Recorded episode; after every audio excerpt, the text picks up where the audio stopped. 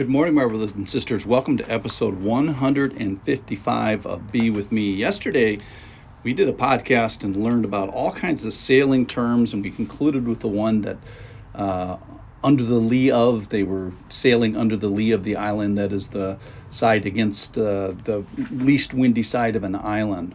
And the drama continues today. We thought it was over yesterday, where there was extremis of the drama and they vote with the majority and they say, okay, I think we can make it to this harbor, the Phoenix Harbor in Crete. And then here's what happened. So this is Acts chapter 27, verse 13. Now, when the south wind blew gently, supposing that they had obtained their purpose, so they thought they had made it, they weighed anchor, big mistake, and sailed along Crete, close to the shore. They're in the Mediterranean Sea, which is, for all intents and purposes, a big ocean.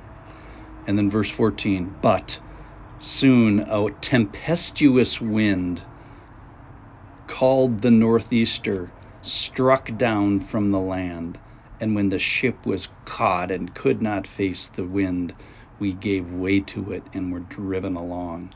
So the first thing about this is we find out that this this uh, storm uh, is a tempestuous storm. It has a name. The name is the Northeaster, so they all kind of knew the name. They knew what it was. They knew where it came from, the, from the northeast uh, area, presumably, and then how it comes that it struck down from the land. So this was a familiar and dreaded event that happened, and even kind of the nastiness. They say the ship was caught in it in verse 15. All right. Verse 16 Running under the lee of a small island called Cauda, we managed with, with difficulty to secure the ship's boat. So they're still in a, just a little bit of control here. From here on out, it's uh, just mayhem. Verse 17 After hoisting it up, they used supports to undergird the, the ship. Then, fearing that they would run aground on the Syrtis, they lowered the gear, and thus they were driven along. Since we were violently storm tossed, they began the next day, day two, to jettison the cargo. And on the third day, they threw the ship's tackle overboard with their own hands.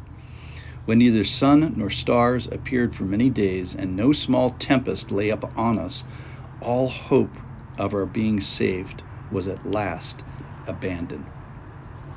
All right, so so in these few short verses, we find that they uh, had just a little bit of control, but the first thing they lose is they lose uh, their direction and they turn uh, from against the wind to running with the wind. Then they lose control of the ship. Then they lose the cargo, and they do this voluntarily, thinking it may they may trade cargo for their lives. Somewhere along the the, the lines, fourth thing they lose is they, they lose eating. They stop eating. The fifth thing is they lose is they um, they lose the ship's tackle, and they do this voluntarily as well. And then finally, the last thing they lose is they lose hope. All right, so let me just finish the story then. So that's all hope of their being saved was at last abandoned. Verse 21 Since they had been without food for a long time, Paul stood up among them and said, Men, you should have listened to me and not have set sail from Crete and incurred this injury and loss. Yet, now I urge you to take heart, for there will be no loss of life among you, but only of the ship. For this very night there stood before me an angel of the God to whom I belong and whom I worship.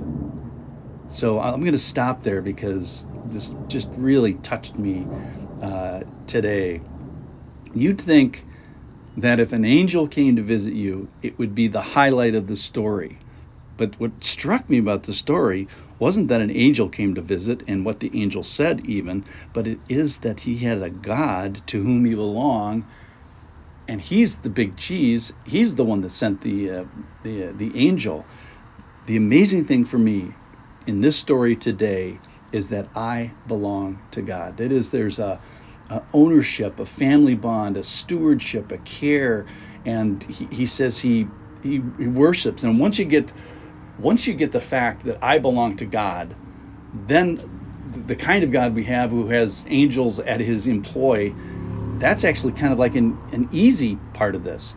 So here's where I'm going with this is I think metaphorically, don't we all have sailing peril as we sail through life? Um, and don't we all sail in tempestuous waters, at least at times? And don't we have uh, uh, times where we lose control and we lose stuff and we lose uh, things that we think are important, and, and eventually, uh, even we lose hope, maybe physical hope or relational hope or emotional hope or maybe spiritual hope. And it's at these moments that we could be surprised by an angel, and I don't mean any disrespect for Mr. Angel, but the angel isn't anything in this story compared to the fact that that Paul and the guys who are going to get saved in his coattails here, literally saved, uh, not spiritually saved, maybe maybe that too, because Paul has a God that invites him into his family, that's a God to whom he belongs, then the rest of the story is kind of uh, uh, believable. Then, well, what kind of a God is it? It's a God who's got, you know, hosts upon hosts of angels at his disposal, and he just decides to send one to give Paul a message that he's going to. Uh, he is going to get make it all the way to, to Rome, and that the Lord is going to give him all these people that are with him.